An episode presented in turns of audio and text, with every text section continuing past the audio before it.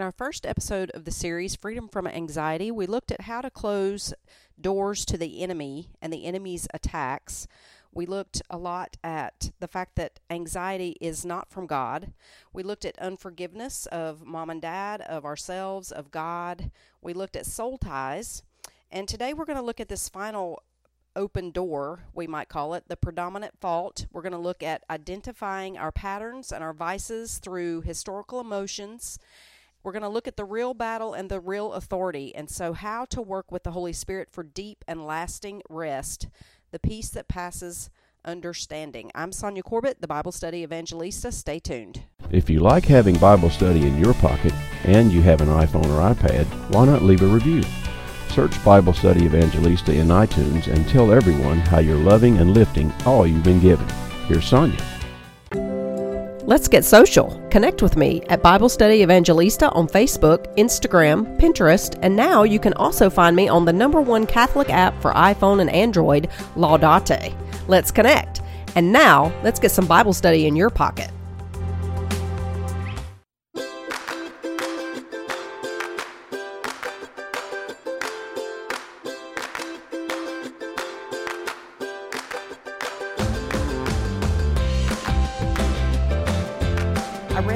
This week from a friend who was complaining about people who do podcasts and radio shows and all that and how they ramble through the first bit and they always fast forward through the commercials and the rambling. So I'm just going to jump right in and I'll ramble later. we're talking today about the predominant fault and we're talking about sin because sin is a major open door to the enemy. Now, we all know that, and none of us would say that we're perfect. And so, a lot of times we sort of marginalize sin, especially sins that we repeat over and over, in two ways. One, that it's really small and it doesn't matter. Or two, if we do repeat it over and over, it's not something we can really help, and we've just learned to live with it. But the problem is that sin causes anxiety, especially when it's sin that is rooted in woundedness, which most sin is, but also just sin itself when there is a pattern of sin that lays down psychological and emotional ruts, we'll say. And in fact, uh, in my morality class this week, it was interesting because our whole subject was sin, providentially, I'm sure. But it was interesting that the reading put forth this idea that the Bible puts forth itself that sin has its own thingness. It's a stain, the Bible says. And so there's a stain psychologically, emotionally, and theologically, a stain that God can actually see. Now, we don't see it, but we feel the effects. We're depressed, we're anxious, we worry, we get trapped in these hamster wheels and these knots of just harassing thoughts that go on and on and on. So many of us just cannot turn off our thoughts. We don't know how to just stop them. So, not in this show, but probably next week, we're going to start talking about how to cut those thoughts off, how to stop that cycle of thoughts. But my point really is that you have to begin with sin because sin. You know, it's this idea. I grew up with this idea of sin, of missing the mark and that's actually what the word means but it's it's more than just not being perfect. The metaphor that's used there is a bullseye and the mark is the center. And if you sin then you have missed the center of the bullseye. Well i'll be honest i mean when i was learning that i'm like well pff, you know nobody hits the bullseye. Nobody's perfect. And so why all this excitement you know, about about especially small things. You know, we, we don't think about small sins really mattering, but they do have this idea of a stain, a stain that God can see, and there's a stain even in us that causes all kinds of turmoil. And if you're trapped in any sort of sin that you don't feel you have any control over, I guarantee that that is a major source of your anxiety. So, we talked through social media about the predominant fault. And it's important to look at that predominant fault because that is typically where our habits of sin lie. And so I gave you several steps to identifying your predominant fault. The first one was to ask the Holy Spirit for light and then ask which of the capital vices is most comfortable in me. And we went through the whole list of the seven capital vices. Uh, then ask your spouse or your spiritual director. The people who are close to you know what your main pattern of sin is.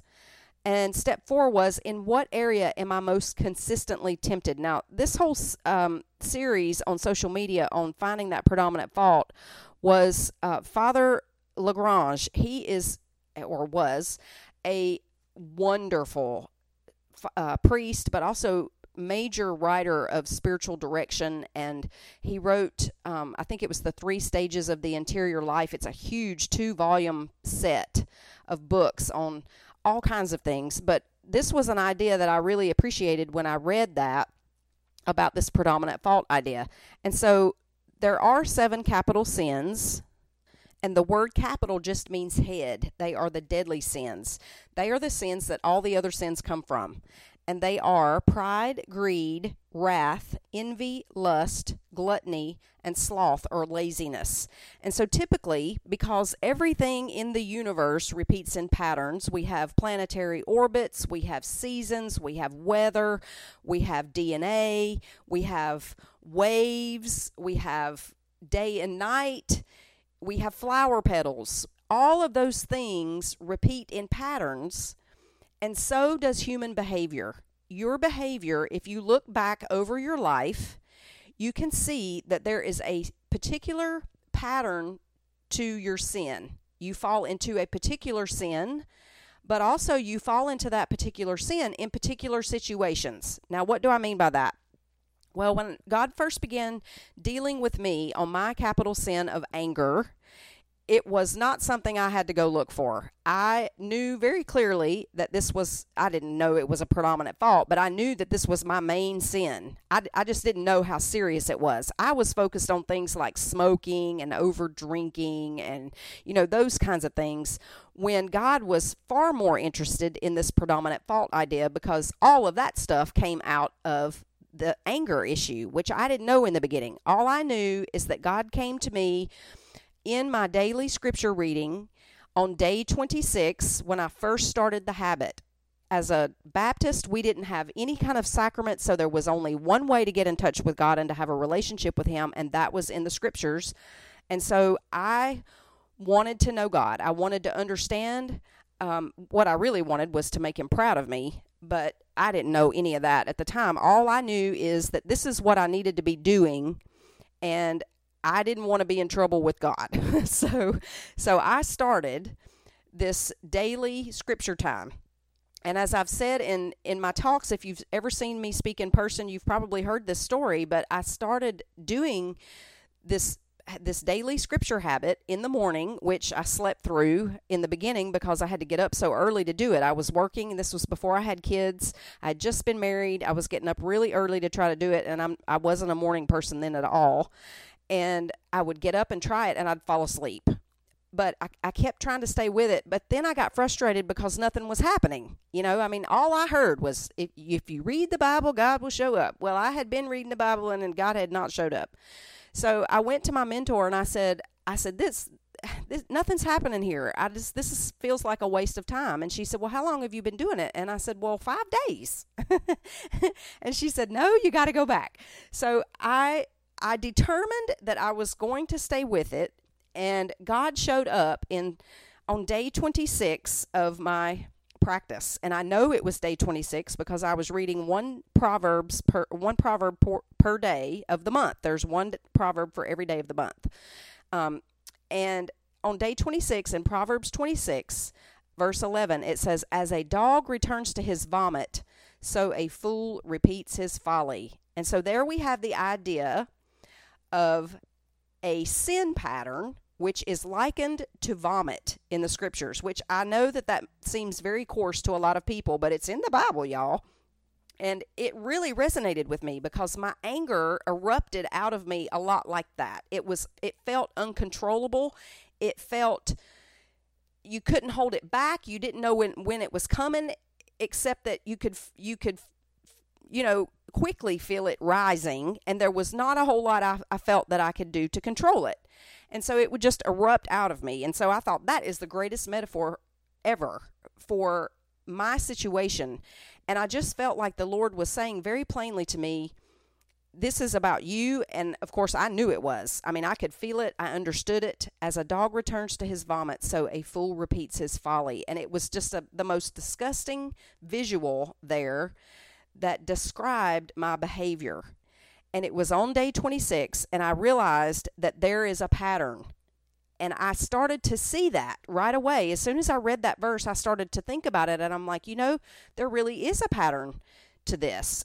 Now, I didn't understand then the roots of that, which were in my father wound, but I did know that I had a habit of explosive anger with other people, with inanimate objects. I mean, you name it. I just had a very short fuse. And because I am a naturally passionate person, I just assumed, and, and I grew up that way. I mean, my father had explosive anger.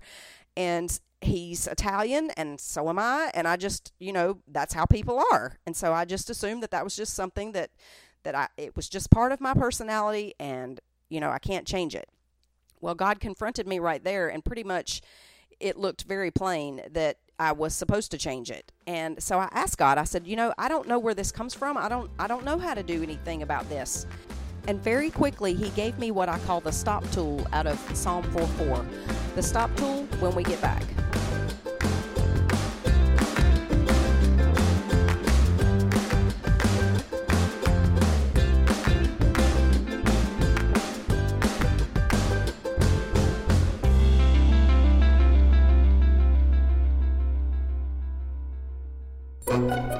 You're listening to the Bible Study Evangelista Show, Bible study experience that taste like cake.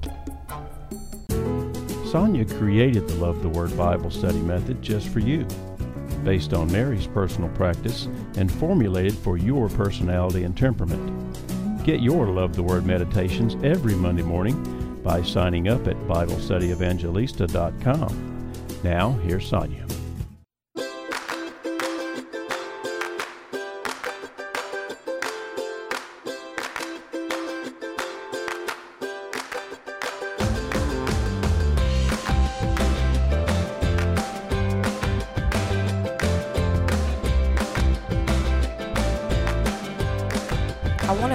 Apologize quickly for the quality of the sound. I'm actually on the road in Baton Rouge, Louisiana this weekend, and I'm doing the show from the hotel room, and the power actually went off. So that's interesting, but the sound is a little different, and there's some popping, and I'm sorry about that, but it's the microphone that I'm using here on the road. So the stop tool is in Psalm 4:4, and I actually gave you this tool on social media. In the past couple of weeks, I've been doing a whole lot of posting on tools for you, and if you're not going to be able to get uh, everything that I'm offering here on the show. You really need to get on social media find me on Instagram, Bible Study Evangelista, or Facebook, Sonja Corbitt, and check those posts out. It's it's important for a couple of reasons. I can't give you everything that I have to offer in these 48 minute shows, first of all, but secondly, I need your feedback. I need you to tell me what's working for you or what you need to see more information on so that I kind of know how to help you uh, in case you need more help in a particular area. So the stop tool is Psalm 4:4. Be angry, but sin not. Commune with your own heart on your bed and be silent. Offer the right sacrifice and put your trust in the Lord. Now, when I read that, I was struck by a couple of things. First of all, I had no idea that it was possible to be angry and not sin. I just, I just didn't know that. And in fact, when I read it, I was like, hmm, how, how's that possible, Lord? But He gives us the way right here in the verse. S the stop tool is STOP. So S is sin not. Now, this works for anger, it works for gluttony, it works for envy, it works for any of those vices lust, pride, greed, laziness, any of that. Sin not is the first step. And it's I realize that it's kind of hard to do that and in fact I when I got this tool I was a little frustrated because I didn't get this information until you know after I had exploded and so I would go to God after you know pop quizzes and I would say, I wish you would help me before I get out of control, you know? And so I asked the Holy Spirit to just guard my mouth and to, to check my spirit before I acted out in anger, even though I was angry, to check me before I reacted so that I didn't sin. And the Holy Spirit will help you. Another thing I know now as a Catholic is you should ask your guardian angel for help here because your guardian angel, this is what they do. They love helping us with this and they try to help us, and, and a lot of times we're not listening to them. But we sin not. S is sin not. And then T is tell God. Commune or meditate with your own heart on your bed and be silent. So we get in a quiet place and we tell God everything. So it says to meditate, but what we're really doing here is praying. We're praying to God and we're telling Him everything about the situation. This is how I feel. This is what made me feel this way. And then we offer the right sacrifice. It says in verse 5 offer the right sacrifice. What is the right sacrifice in this situation, Lord? What do you want me to do? What's the best thing to do? 99% of the time, you don't know what to do in the situation because you haven't asked God. Now, James tells us that he who lacks wisdom should ask, and God will give him wisdom. So, if you need wisdom, which is the perspective of God on your situation, that's a very um, concise definition of wisdom. Biblical wisdom means God's perspective you need God's perspective on your situation because if you don't get His perspective, you will act out of your flesh. You will act out of this capital sin, this sin habit that you have. You need God's perspective because a lot of times we see the situation irrationally because of woundedness. A lot of times we see the situation selfishly. Our perspective is skewed for so many reasons and a lot of baggage. So we need God's perspective always. So S is sin not, T is tell God, O is offer the right sacrifice. And we have to ask God for what that is. We don't know what it is all the time. And then once we have heard from Him, then we put our trust in God. P is put your trust in God. So the stop tool is sin not, tell God, offer the right sacrifice, and put your trust in God. And in doing that, when He gave me this tool, it gave me the ability. Now, I didn't get it right off the bat. It took me a long time to practice this tool in order to get good at controlling my anger. Didn't mean I didn't still get angry. Of course I did, and I still didn't know anything about the woundedness that lay that lay underneath all of this anger that I had. But at least I had a tool to start getting control of myself because that is exactly what this verse calls us to. Get control of your anger be angry but sin not. Now this as I said it works for every sin. This the stop tool and I want to say a word about anger. St. John Chrysostom says that he who is not angry when he has cause to be sins because excessive patience is the hotbed of many vices and it causes even the good man to do wrong. So, anger in and of itself is not a sin. Being angry is not a sin. But exploding in anger on other people or pretending we're not angry and repressing the anger inside ourselves, which causes depression, that is sin. That's anger against another piece, person, or it's anger that's turned inward against ourselves. And both of those things are equally damaging and equally destructive and equally sinful. So we have to have a place to put it, don't we? We have to have a place to put our anger and all this emotion. And we're going to talk about that in a later show, but I want to give you this tool right now just to, to show you that God is addressing this stuff in the Bible. He knows we get angry. He knows we are wounded. He knows we have a tendency to sin, and He knows that we're fallen human beings, but He still calls us to holiness. He still calls us to self control. Remember last week when we, we looked at that verse in Timothy, God has not given us a spirit of fear, but of power and love and self control. So if you're not self controlled, you're not operating in the spirit. And that's why he begins to confront us with our sin and our predominant fault, especially because most of our sin comes out of this predominant fault. Now, many of you were saying that you are having a hard time identifying what your predominant fault is or that you think you may have several, and maybe you do. I don't know. That's a matter for you and the Holy Spirit. You need to ask Him. We need to ask Him everything. Don't ask me, ask Him. Ask the Holy Spirit. He will give you what's called what I call a pop quiz. He will give you a situation that provokes it, and you'll probably just walk right into it and blow it. That first several times until you start to recognize the pattern. He offers pop quizzes in order to show us the pattern of our behavior. When we see the pattern, we can start using the stop tool. When we start to use the stop tool, we can start to get control of ourselves. Once we start to get control of ourselves, we can start dealing with the stuff that's underneath all of this sin. And we want to close the door on the sin by healing it. Because if God can heal the sin, then the door is closed and we don't fall into those sin patterns anymore. We're not anxious psychologically or emotionally or spiritually because that has been laid to rest. That's what the, the Bible calls the old man. The old man does that stuff. The new man is a new creation in Christ. And so we are supposed to be walking in the Spirit. And we do that by working with the Holy Spirit to identify our patterns and our vices. So if you're having an issue with identifying your predominant mm-hmm. fault, ask the Holy Spirit, ask those people around you, it shouldn't be that hard, to be perfectly honest. But if it is and you're still having a problem, here's a hint they all come from pride. All of the capital vices can be traced back to pride. We want our way, when we want it, how we want it. It's all pride. And here's the thing a sin pattern, a habit of sin, a sin rut is suicidal.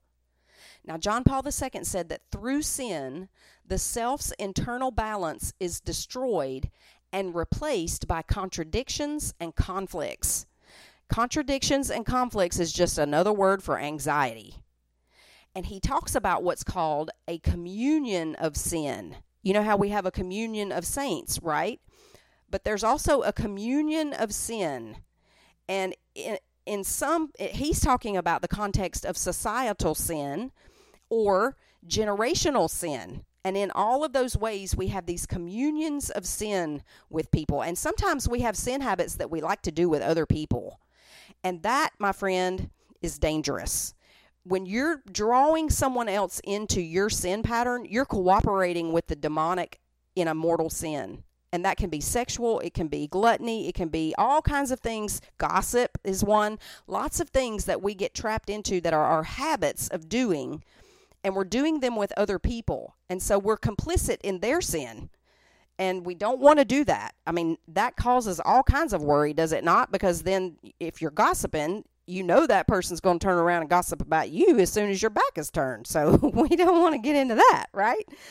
So we really need to identify the predominant fault. And if you can't, then just notch it down to pride because they all go back to that. And I really want to point out that this is a very long process. I'm condensing all of this in in several shows in in about 8 hours worth of material. But this kind of stuff takes a lifetime, especially this whole uh, your your patterns and your woundedness and all this stuff. This healing takes a long time but I'm trying to give you the tools to begin the work or to go deeper in the work that you've already begun so that the Holy Spirit can get access to those places that you've not considered yet as being a source of anxiety. That's the whole point of why I'm doing all this. And I'm walking you through basically what I do in a private one-on-one spiritual consultation. So you're getting you're getting all that in these shows. More in a moment.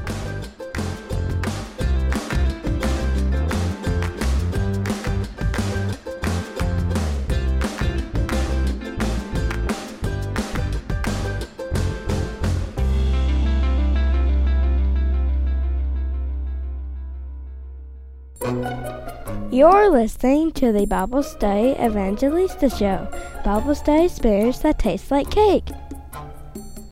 Did you know you can get Bible Study Evangelista radio notes and podcasts delivered to your inbox every Monday morning? Redeem your Mondays. Join thousands of your fellow listeners by subscribing at BibleStudyEvangelista.com. Now, here's Sonja.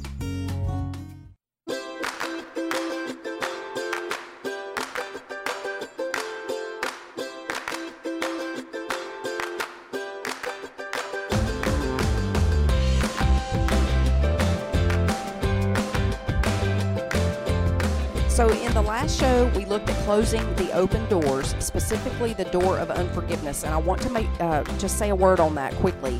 Once the door of forgiveness is closed, reject any attempt by the enemy to tempt you to reopen it. And what I mean by that is don't dwell on it. Once it comes back up in your mind, that's a temptation. That's a temptation to get into the thinking again of the offense and the emotion of it. No. Stop it. Put your hand out and say, I reject that in the name of Jesus, and stop it. Don't allow the enemy to get you wrapped up in those thoughts of the offense and the emotion of the offense and the revenge and all that stuff that goes along with unforgiveness. The door is closed. If he brings to your mind sin that you have done in the past that is confessed, you put up your hand and you say, I reject that in the name of Jesus, and you refuse to think about it because God has forgiven it. The Bible says that means it is cast as far as the east is from the west. God does not remember it any longer, and so you should not either. And when the tempter brings that thought to your mind, stop. S T O P. Do not think about it. It's gone. It's you may still be working through the consequences of your sin. Okay, but it's forgiven. It's forgiven, so stop flagellating yourself over it and stop thinking about it. It's over. Your peace is in the present moment, not in the past, and it's not in the future. It's right now with God. God exists in the present moment. The catechism says plainly that he is a he exists in one eternal moment. He exists in the in the now. Always. I am, he says.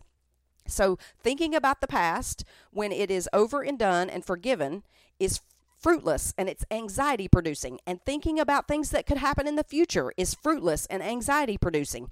And remember, we talked about that idea of worry and how it strangles. I want to read you um, a portion of a quote by St. Augustine that I absolutely love. He says that to prevent the sheep from seeking assistance by her cries, the wolf seizes her by the neck and thus securely carries her away and devours her.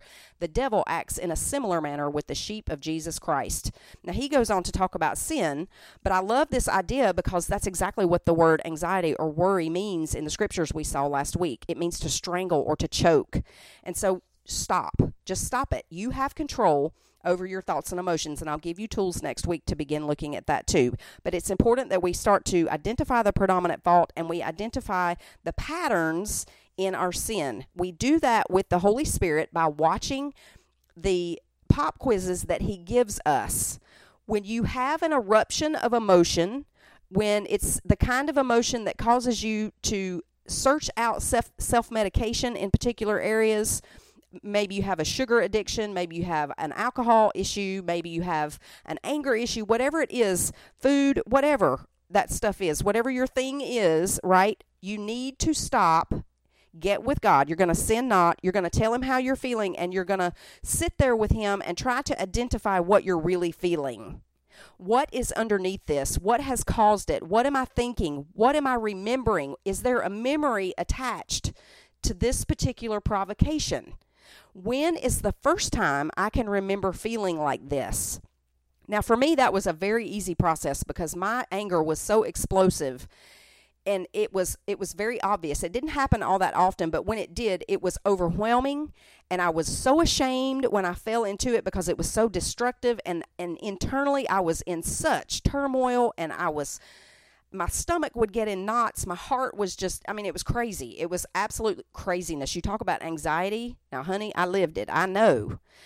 That's what sin does. It keeps us in these cycles of emotion and thought and memory. And so those kinds of things have to be healed. But we do that with the Holy Spirit and we do it on a day by day basis as He offers us pop quizzes. We don't realize that the crappy things that happen to us that provoke us in these ways are meant to get our attention. C.S. Lewis once said that pain is God's megaphone to a deaf world. The longer you let these kinds of cycles go on, the worse they get. The more painful they are, the more suffering they involve, the more people they involve, the more people they suck into the drama and the craziness. I mean we all some of some of us live lives like that but all of us know someone that does. It's just one drama after another. And so the holy spirit offers us these situations that provoke this explosive emotion that causes some sort of outburst or and or it could be and and or cause us to seek self-medication now when that happens that's when you stop. You sin not. You tell God what you're feeling and you sit with Him and you probe for the real emotion under that. What am I really feeling here? And what does this remind me of from the past? Is there a memory attached to this? And if there is, talk through it with the Holy Spirit. Let it come all the way up to the surface and tell Him what you remember, how it felt. Ask Him where He was. You can rage at God if you want to, whatever. But all of that stuff is meant to pull all of that to the surface so that it can be healed. It cannot be healed when we're still squashing it. So, historical emotions, let me say a word about that. You can see now that sin has as much to do with things that we do as it does with things that have been done to us. So, things that have been done to us are not things that we're guilty for, but the sins that come out of that woundedness are our responsibility. So you have to look at sin in both ways. And sin is not simply missing the mark, it's just not being imperfect. The definition of sin actually means quite a few things to miss, lack, blame, mistake, forfeit. What do we forfeit when we sin? That's the big question. This is why we shouldn't sin. We forfeit grace. We forfeit peace. We forfeit rest. We forfeit all the things that we really desperately need that we're searching for. We forfeit when we sin. The major thought behind the word sin that you should be thinking of when you're thinking about whether or not to do it is that it's destructive. The essence of sin is its destructiveness, and that's why we don't want to do it. It it is a it is an assault against our peace. And so it causes it helps cause anxiety. I'm not saying it's the the main reason. I'm not saying that sin is the reason for your anxiety. I'm just saying that it contributes. We're looking at all the open doors here. I'm just i'm just exploring all these options so that you can do that in god's presence and you can find the root of your anxiety and it's going to be one of these things it's going to be a combination of these things but definitely it's going to go back to, to woundedness because everything in humanity does. And so sin then causes woundedness. We sin against ourselves and other people but then there have been sins against us too and all of that contributes to a lack of peace. Now i, I started on historical motions and i want to go back to that. So as i was as i was thinking about this explosion of anger that I had had. It was a huge fight. It's in my book Unleashed, but I, I, had a huge fight with my husband. It was the biggest one we'd ever had. I had a blackout rage, and it was thankfully it was the only blackout rage I've ever had. But it was it was scary, and I was so ashamed of myself. And I, I said to God, I don't care what you have to do. We have to do something about this. I mean, I just I I don't know. I don't know what I need, but I know you know. And so I just, I'm giving you permission to just do whatever it takes to make sure that I do not hand this on to my children. I do not want to destroy my marriage. I do not want to destroy my kids in this anger. And so I begged God, just whatever you have to do to me, I am open to that. I was willing to endure anything. And of course, I mean, I go to extremes in my thoughts. So I was just, I was thinking about being crucified with Christ, you know, as Paul says. But it turns out it wasn't nearly so dramatic. But I did find very quickly that there was this idea of historical emotions. My uncle died on my father's side, and you know how funerals are. It's like supposed to be some kind of big bridge building thing, but it's just so stressful. So we went to the funeral for my uncle, and my dad was there, and I told you I had a father wound. So I went to the funeral, and sometime after the funeral, my dad asked either to come to my room or for me to go to his. I can't remember which. But I remember he wanted to speak to me, and we were in the bathroom. I don't know why we were in there, but we were in the bathroom, and I was sitting on the edge of the tub, and he was on the toilet, and we were sitting knee to knee, and he grabbed my hand, and he was so close to me, I could smell that he had either brushed his teeth or had a breath mint or something, and, and I could smell his cologne. He was that close. And he he took my hand and he said, I just wanted you to know that I am sorry that I did not come to your wedding. And I just, you know, I was like, wow. He said, I, I, I'm sorry I didn't come. I just, you were so young. I didn't want you to get married. I just knew you could be somebody and you were just too young. And I felt something in me just kind of click into place. And I was very glad to have heard that and it, it was it was a gift. so, what do I do? I go home and I picked this enormous fight with my husband. It was absolutely enormous. It was the blackout rage. It was crazy. And that's when I just said to the Lord, I, I don't care what you have to do. I need help. I need help here. What is wrong with me? And and after that, I was it's not only that I had this eruption of anger, but I was irritable, I was depressed, my thoughts were erratic. I couldn't figure out what was wrong with me. And I remember writing in my journal and I still have it to this day where I gouged in the page with my pen and I had been crying so the page was wet and my pen I just gouged I feel so worthless, you know, in, in these huge letters. And I'll tell you what happened when we get back.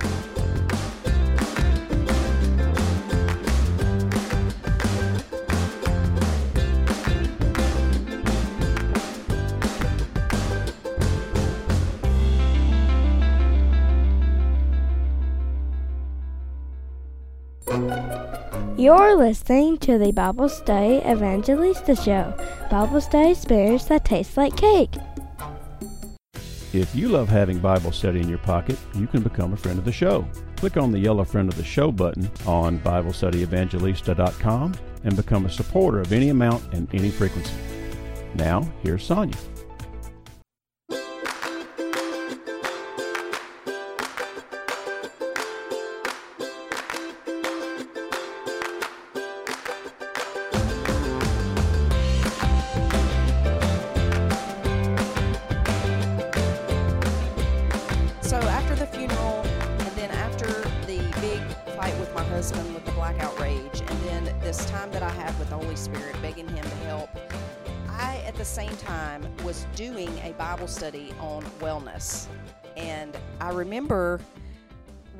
About historical emotions. And historical emotions are those that seem to blindside us. We we wonder where in the world did that come from? And and what they are is it is an emotion that was repeatedly felt early in life that when you feel it again as an adult, it skips all rationality, it skips all the years, and you're put exactly in the same place that you were at that time when it was so difficult and painful.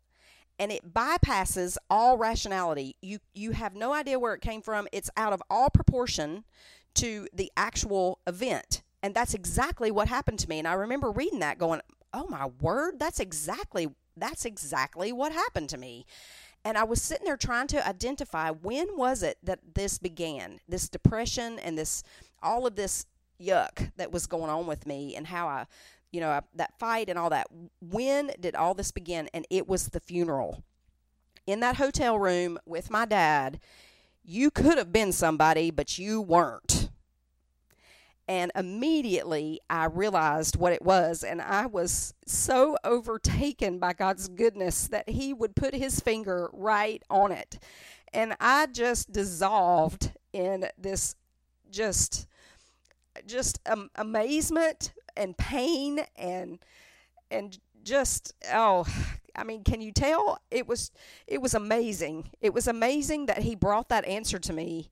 Historical emotions are a thing. And so if you're one of those people that has had trauma in your life and you can't figure out why you can't get past this behavior, look at historical emotions. And that's why I say when you have these eruptions, for me it was anger that led to self medication because of all the behavior that came out of that anger, you know, and I was so ashamed of it. Then I got depressed and then I had to self medicate. But a lot of times you'll have these eruptions of emotion and you'll stuff them. You'll stuff them with food. You'll stuff them with sugar. You'll stuff them with wine. You'll stuff them with parties. You'll stuff them with porn. You know, whatever. You'll stuff all of that emotion. But stop. Sin not. Tell God what you're feeling and look and see if there's a an historical emotion under that. Because if there is there's a wound there that the holy spirit is using this pop quiz to help you identify. And i can't tell you the relief and i am so thankful for it to this day. That was the moment when everything really started to turn for me. I started to realize i'm not crazy. I'm i am wounded and i was embarrassed by that but I am, and this is the root of all of my anger. My anger came out with my husband because of some silly little thing, but it was it was the kind of offense that my dad would have done to me. And and my husband didn't mean it in the way that my dad always had. But do you see how it, it's irrational?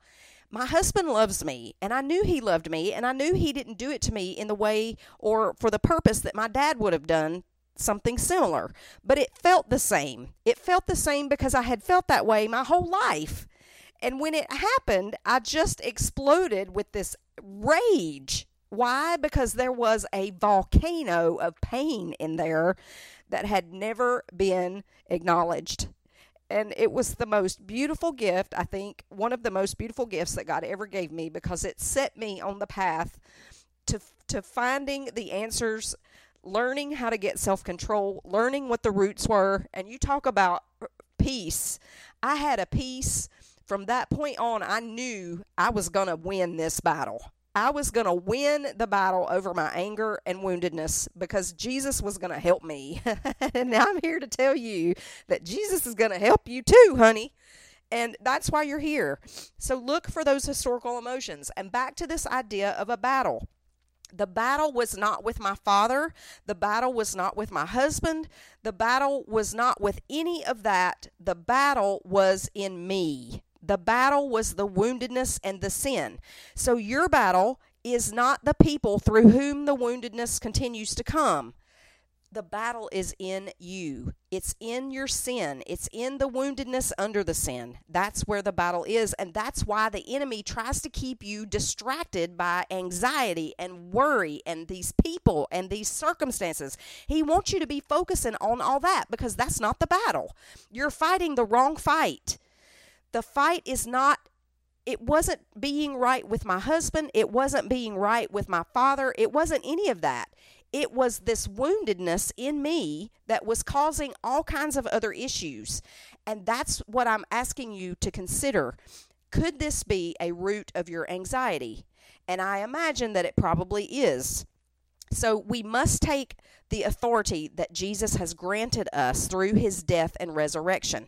We take it by focusing on the proper battle. It's not those people who offend us. It's not the people who provoke us. It's not the circumstances that provoke us. It is the battle in us over sin and the woundedness that's under it. That is the true battle, and that's the one that the enemy does not want you looking at because he does not want you working on that at all. And he will do everything in his power to get in your way so that you won't work on it. He wants you to stay in anxiety because you're ineffective as a Christian. You're ineffective as a parent. You're ineffective in every single area because you can't be who you truly are. And that's the real attack. The real attack is on your dignity as a human being in this anxiety. He's strangling you with this anxiety to keep you from fighting the true battle, which is in this sin and woundedness idea. Okay?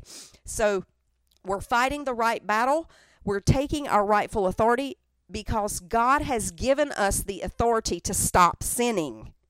Now, I know that that is a radical, radical idea, but you do not have to sin. You do not have to sin. If you continue to sin, you are choosing to sin. That is the truth that the Bible teaches. If you continue in a habit of sin, it's because you're choosing it. And it's if you are choosing it, then fine, but admit it. Stop pretending that you're not choosing it because you are. He wants us to acknowledge where we are so that He can help us heal. He wants us to take authority in the right battle. He wants us to walk in our dignity in Christ. Let me tell you the last part of that story. So, once I realized that it was that that emotion it went back so far and it was so deep and i was like holy moly my soul is like an abyss lord and and not just mine but every human soul. It is too deep for us to ever be able to plumb the depths. So only god can do this work for us which is why we're doing this show and why you're why we're working in this area. It is too complicated for us to figure out but god can do it. He knows it. He sees it and he will help us and one of the ways immediately that he helped me was as the same time I was doing the study on wellness that taught me about historical emotions, I was also teaching a study on something completely, I don't even know what it was, but I was studying in Corinthians. And in Second Corinthians chapter 6, there's a verse in verse 15. It says, What accord has Christ with Belial? Now, if you followed me for any any amount of time or read my book Fearless, then you you've heard this story. And and if you've read Unleashed, you probably heard the story of my anger and all that stuff. But a lot of you are new and you don't know anything about me. So this is going to be new to you. You're going to love this. In in Second Corinthians 6:15, what accord has Christ with Belial or what communion has Christ with Belial? And I was like, what is Belial? So I go look it up. And it turns out that Belial is a combination of two Hebrew words, Beli and Ya'al. And it means without worth, it means worthless. And what I realized is it later later in usage and in this particular verse, it's a proper name for Satan. Satan is worthless. And what does he do? He attacks your dignity as a as a child of God by making you think and feel that you're worthless through the sin that you commit and the sin habits that you have and the woundedness that you carry and all of that stuff he he uses that as an attack on our dignity and he makes us feel and think we're worthless and yet it is he who is worthless the accuser dear one, is accusing you of the thing he is. So do not listen to the attack. It is not true. It is a lie from the pit of hell. It is a lie from the pit of hell on the the absolute dignity of your personhood in God. Your madeness, your beingness, your isness. You cannot be separated from the love of God. And we're going to talk about this next week in the next in the coming um, weeks. I cannot wait to get into this, but there's no way you can possibly be separated from the love of God. That's a real, actual, practical teaching, and I cannot wait to teach it to you. But this is the battle. Walk in your dignity. Refuse to listen to that attack. Put your hand up and say, I reject that in the name of Jesus. I am a child of God. And if you have to say it a hundred times, then you say it. And I'm going to give you in the next shows tools that you can steep yourself in that love of God and you can begin to feel it if you've never felt it so many people that I do one on one spiritual consultations with have never felt God's love. And, dear one, how can you give God's love to anybody if you have never received it? So I'm going to give you those tools and I cannot wait. But there is no condemnation, the Bible says, for those who are in Christ. You are his child. You you could never be worthless and you are under attack when you feel that. So Name it and claim it. I am a child of God and He loves me, and I am on my way to heaven. By the power of the Holy Spirit, I'm going to be free of this sin and free of this, this woundedness that I have carried all this time and free from anxiety. I'm Sonja Corbitt, your Bible study evangelista.